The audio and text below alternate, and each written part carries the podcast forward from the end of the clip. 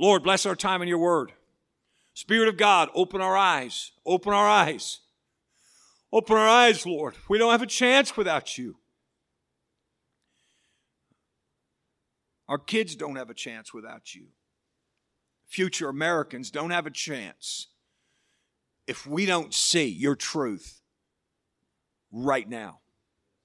I beg you, Lord, open our eyes tonight. In Christ's name, amen. Last week we talked about having your loins girded about with truth. We said to have my loins girded about with truth means that what holds me together at my core, the center of my strength, is my devotion to truth. And we define that word truth in its broadest sense. Truth being the light, error being darkness. Right down to, I'm not going to tolerate telling lies because that is a departure from the truth. So a devotion to truth. And every day we have to renew our devotion to truth. And there is no better way to renew your devotion to truth every day than to begin your day by filling your mind with God's truth. Tonight, we're going to talk about having on the breastplate of righteousness. Now, first question we got to answer is this What is righteousness? Volumes have been written on that subject, but let me put it in a nutshell for you.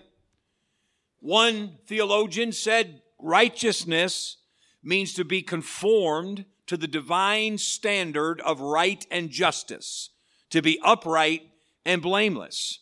Listen to what Webster said. This is Webster's 1828. Righteousness is conformity of heart and life to the divine law. Let me make it ultra simple, and these are my words. Righteousness is living up to God's standard of right. How am I supposed to do that? Well, the answer is I can't. And you can't. Remember what Jesus said to the Pharisees? No, I'm sorry. He said to the people, except your righteousness exceeds the righteousness of the Pharisees, you can't get into heaven. And what do the people say? Then who can be saved? Because these are guys who count how many steps they take in a given day to make sure they don't exceed some tradition they made up based on the law of Moses. How are we supposed to beat that? And that actually is the right answer. I can't. I can't. So, the breastplate of righteousness, living up to God's standard of right, but knowing that I can't on my own. Oliver B. Greene said, the only person who can live right and righteously is the person who's been born of the Spirit and who is daily led by the Spirit. And that's putting into different words what I'm about to show you. How to live up to God's standard of right. How many of you can look at your actions from this past week, your words, your thoughts, and your actions from this past week. No, raise your hand. And and and say, yeah, my words, my thoughts, my actions, I did not live up to God's standard of right. I did not. I'll raise my hand. I didn't. So, how do we put on this breastplate of righteousness, if righteousness is living up to God's standard of right, how do I do that if I know I can't do it? God makes it possible for us in three steps or three parts. It's not, well, it's three parts. Let's go with three parts. I had both written down parts slash steps, and I didn't know which one, so let's go with parts. Number one, if you're saved, you've already done. Number one, your position, which is imputed righteousness. And imputed means God gave it to you. He gave it to you when you got saved. So, the first step if you want to wear the breastplate of righteousness is to become eternally righteous before God by receiving Christ. Listen to where the Bible describes that. 2 Corinthians 5:21. For he, God, hath made him, Jesus, to be sin for us, who knew no sin. Describe him, of course, Jesus, knew no sin. That we, so Jesus, the righteous, became sin when he hung on the cross. That we might be made the righteousness of God in him. So, in God's sight, you're already righteous. In God's sight, you already measure up to his perfect law. That deserves an amen from all of us, doesn't it? Amen. Praise the Lord. Praise God. In God's sight. So, hey, by the way, keep quit, quit beating up on yourself. I'm such a loser. I'm so I'm so wicked. Yes, you are, and yes, I am, and we all know that about each other. But don't tell your heavenly Father because he sees you as being as righteous as Jesus Christ. That's step one. You've done that, you're, you're ready to roll every day. If you haven't, you don't stand a chance. Let's look at part two. Daily renew your condition. One of the most important things to understand if you're going to crack this thing of the Christian life is the difference between your position and your condition. And you say, I know you have said that 372 times. Look, I've got it marked right inside my Bible here. 372 times I've, I've heard you say that. I know, but make it 373 because you need to hear it again. That you must learn the difference between your position. I'm righteous. That's my position in Christ. Never going to change. That is never going to change. And your condition, which changes from moment to moment, up and down like crazy. Why? Because you're fickle. I'm fickle. So our position is we are righteous in Christ. Our condition changes constantly because we are human, we are feeble, we are weak. Why is that? Because we have a, we have two natures. We have an old nature, which is the old wicked, it's the Adam nature that we were born with. And we have the new nature, which is the Jesus nature that you received when you were born again, about which John said, he that is born of God sinneth not. That's talking about your new nature. It can't sin. Praise the Lord. I've got a nature inside of me that can't sin, but I still have this old nature that is capable of every sin under the sun, and so do you. And so take it easy when somebody else slips up because you've got the same nature they do. But that nature was crucified with Jesus Christ on the cross. On the, on the, put a T on cross. On the cross. How shall we, Romans 6 says, that are dead to sin, live any longer therein? Know ye not that so many of us as uh, have been baptized into Jesus Christ were baptized into his death? Therefore, we are buried with him by baptism into death that like as Christ was raised from the dead by the glory of the Father, even so we also should walk in newness of life. My old nature is crucified with Christ. But you know how easy it is to forget that?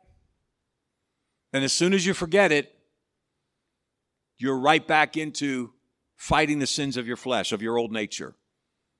Because by your neglect of the new nature, your old nature is revived in you because you took him off the cross.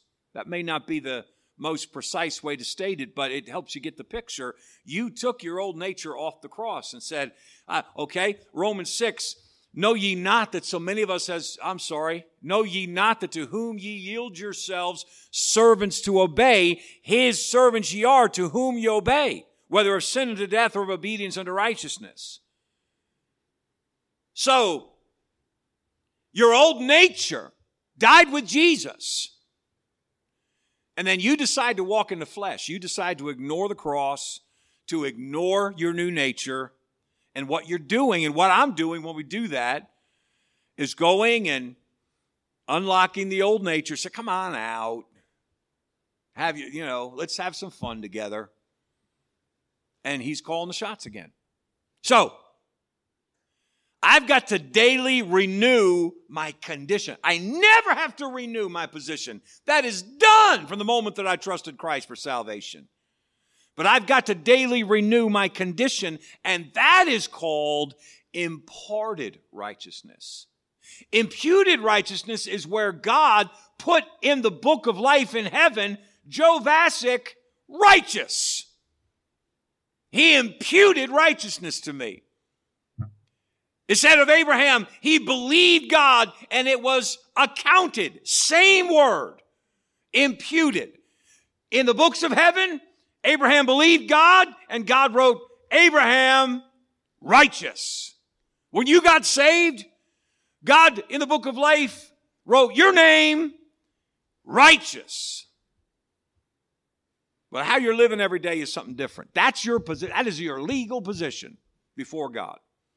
But how you're living every day is something different. That is your condition. And many a Christian is written down as righteous, but not living as righteous. That is imputed righteousness. It is permanent, it is forever.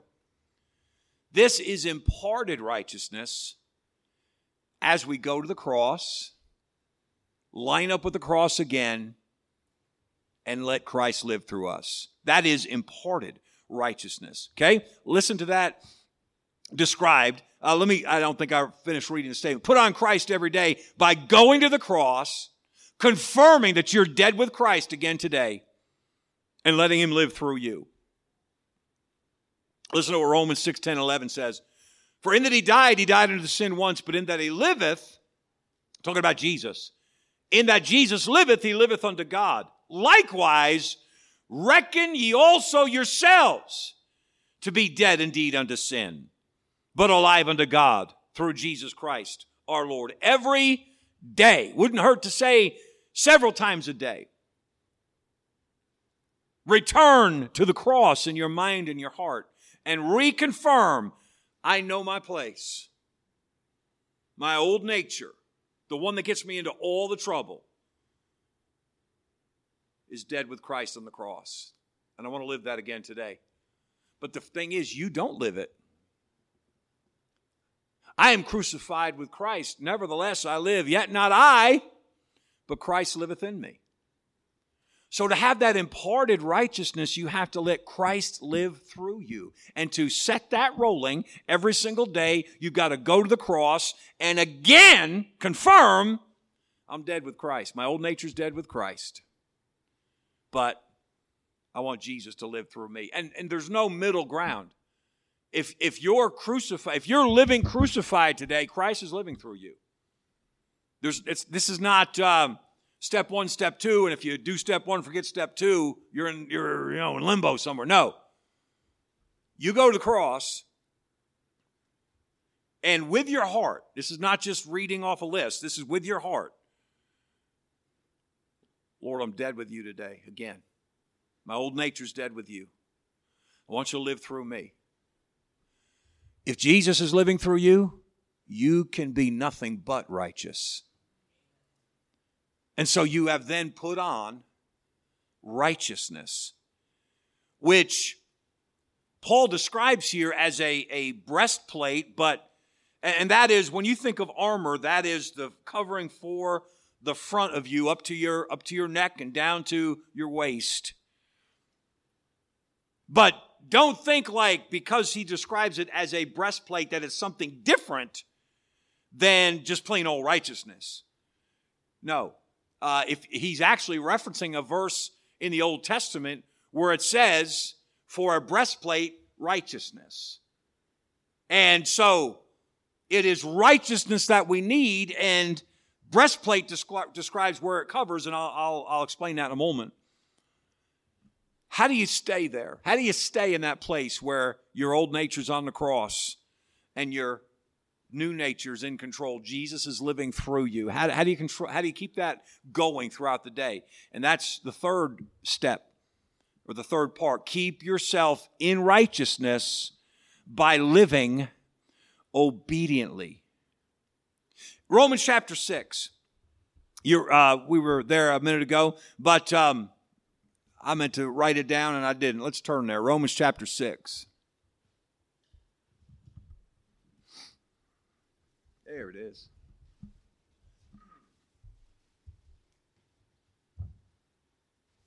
Shame on the preacher. He went to the pulpit without his Bible. Romans chapter 6. And I want you to see this. There's a reason I didn't just quote it to you. I want you to see this with your own eyes. And I want to see with my own eyes, so I'm going to have to put my spectacles on. Romans chapter 6. Verse 13. Neither yield ye your members as instruments of unrighteousness, members, members of your body. Don't yield, let's say hands, just so you get it. Neither yield ye your hands as instruments of unrighteousness unto sin, but yield yourselves unto God as those that are alive from the dead, and your members, your hands, as instruments of righteousness unto God. So, uh, I'm showing you the relation between two words here. Yield your hands as instruments of righteousness to God. How do I do that? Look at verse 16. Know ye not that to whom ye yield yourselves servants to obey, his servants ye are to whom ye obey, whether of sin unto death or of obedience unto righteousness. So just like sin brings death, obedience brings righteousness. So the first step, if you want to wear righteousness, is you got to get saved. But then you got to go back to the cross every day, every day, and remind yourself my old nature is dead with Christ on the cross. And Lord, live through me today. Okay, but how do you stay there? How do you keep from getting off track? How do you keep from reviving that old man being in charge again? And the answer to that is right uh, obedience obedience and obedience is more than just be a good boy be a good girl you know do good obedience is specific it means doing what you're told obedience means doing what the lord tells you to do in his word. Doing what the lord tells you to do in through his spirit in your heart. It ought to scare us to be disobedient to the lord. It ought to scare us to take that risk of quenching the Holy Spirit, of getting out of fellowship with God, and of putting that old nature back in control. No, we've got to wear that breastplate of righteousness by being saved by going back to the cross every day and letting Christ live through us, because that's the only way that righteousness is imparted to us if Christ is living through us. And then by throughout the day, living obediently. You say, man, this is a, this is a lot to remember. I got to go through this whole ordeal every day. Once you really begin to understand it, it's just another part of your daily preparation that you can before the Lord with your whole heart deal with in a matter of seconds. So, why is it called the breastplate? Well, it covers your vital organs, chiefly your heart, which you may have figured out already. So let's talk about your heart in closing. We'll probably just be a few more minutes here. What happens if you take a spiritual blow to the heart? I'm going to give you three things that happen. Number one, you begin the downward spiral of sin and death. If you are not wearing righteousness and you take a blow to the heart, listen, listen to the steps. James 1, 14 and 15. Every man is tempted when he is, first step, drawn away. Drawn away of his own lust and enticed. Then when lust hath conceived, it bringeth forth sin. Sin, when it is finished, bringeth forth death. We ought to be as scared of being drawn away as we are of death. And death doesn't mean the end of your life. It means the end of something. Maybe the end of a part of your good character. Maybe the end of your reputation. Maybe the end of a, rep, uh, of, a, of a relationship. Maybe the end of an opportunity. Maybe a weakening of your potential before God. Death can mean all kinds of things. But death is the, is the end of sin, but the beginning of sin is when we are drawn away. We are not primarily drawn away mentally. We are primarily drawn away emotionally. Your mind is your place of logic, the facts. And a good Christian would never consent to the facts of, of to, would never consent to disagreeing with the facts of his faith. But where, and I try not to use that phrase, good Christian, I just slipped, but because it, because it's not in the Bible and we abuse it. But, but let's say mature Christian, which also is in the Bible, but we don't abuse that one. But even a mature Christian can have something draw his heart away from the Lord. I don't want to fall in that trap. And I'm perfectly capable, and so are you. When the old voices in our minds and our hearts start calling, we say, Oh, I miss that. I miss that. You gotta, you gotta wear the breastplate of righteousness, or you'll be begin the downward spiral of sin and death. Another thing that happens to you is everything in your life begins to get corrupted when your heart is not covered with righteousness.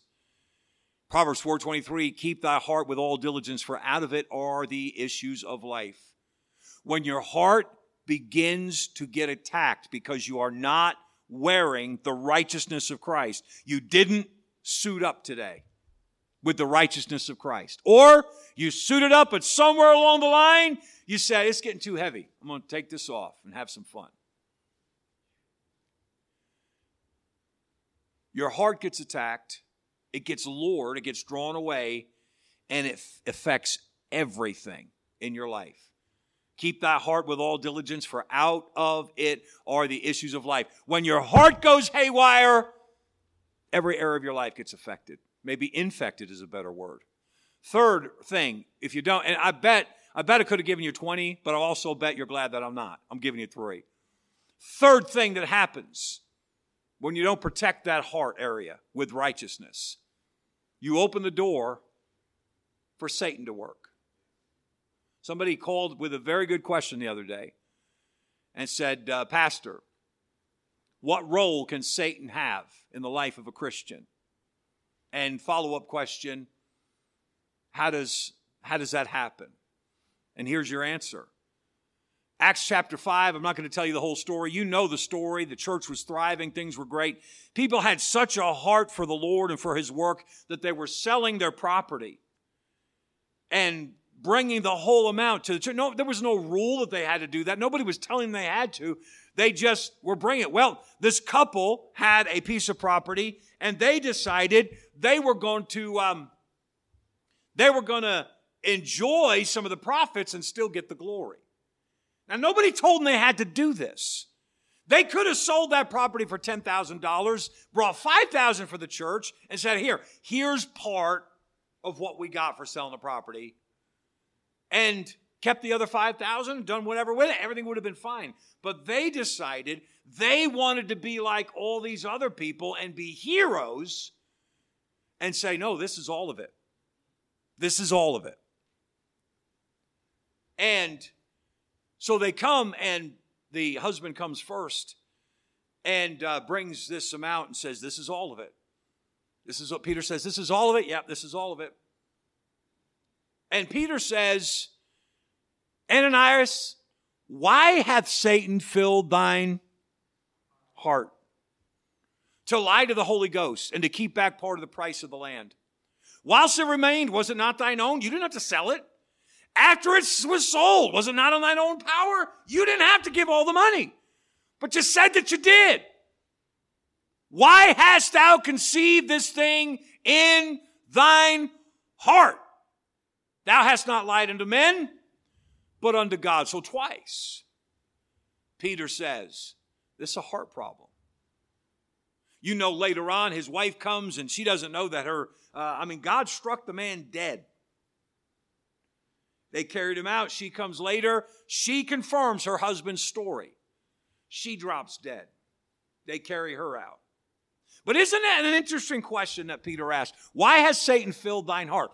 Peter uh, wasn't asking Ananias to give an account of what Satan did. Like, yeah, I wonder what Satan was thinking, Ananias. No. He was asking Ananias, why'd you leave your heart open for Satan to fill your heart? When you leave your heart not, when you don't make the effort to put on righteousness, as I have described to you tonight, when you don't make that effort, you leave your heart vulnerable. And sin comes calling, temptation comes calling, the world comes calling, and it calls you back, it calls you, draws you away from Christ. It, it begins to affect every part of your life, and you leave your heart open for Satan to work through you to attack the church. Satan attacked the church through this couple because they left their heart unprotected. You open the door for Satan to work. We've got to be strong in the Lord to, de- to, de- to start that over, stutter free. We've got to be strong in the Lord to endure whatever lies ahead. It's not enough to stand for the Lord. We've got to put on his armor. First, we must gird our loins with truth. That what what that which holds me together at my core, the center of my strength is my devotion to truth. And second, we must go to the cross every day.